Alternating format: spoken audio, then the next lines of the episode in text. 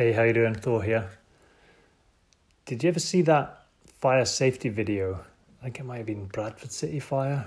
It was awful, but there's a bit in it that, that sticks in my mind, and the fire's kind of taking hold in the stadium, and people just seem to be not everyone, but a lot of people just seem to be standing still. And they're, I guess they're frozen with fear, or they don't want to embarrass themselves by running for it. And there was this one point, and again, maybe I've misremembered, but I think I remember seeing people's shirts actually smoking with the heat and they still weren't taking action. That's obviously, I mean, that's horrific and it really stuck with me in terms of the, the fire safety message.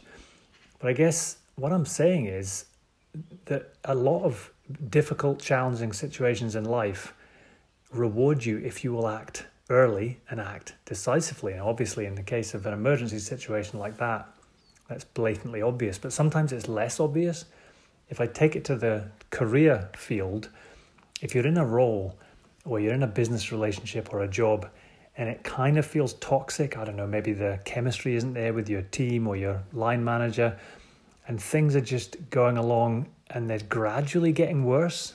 You know, it's a bit like that fire that's kind of taking hold and you're, you know, you're frozen.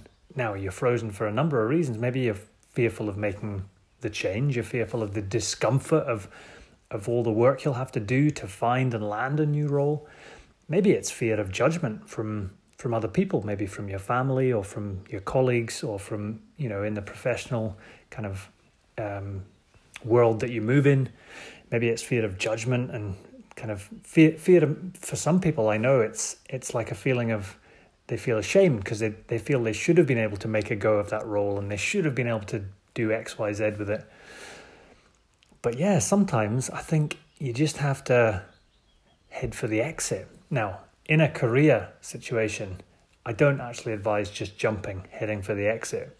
I advise that you get your yeah, kind of your safety equipment, if you like to, to overuse that analogy, get your safety equipment up to scratch. And your safety equipment here is your personal selling collateral, if you like. So your curriculum vitae, your CV, your resume for my American listeners um, and your LinkedIn profile and any other place that you have a professional profile. But also, and most importantly, it's about getting your career narrative, your career stories in your own head, getting yourself to a place where you're fully confident about your own story, your own worth, the results you've created, the wins you've been a part of, how you've dealt with challenges over the years.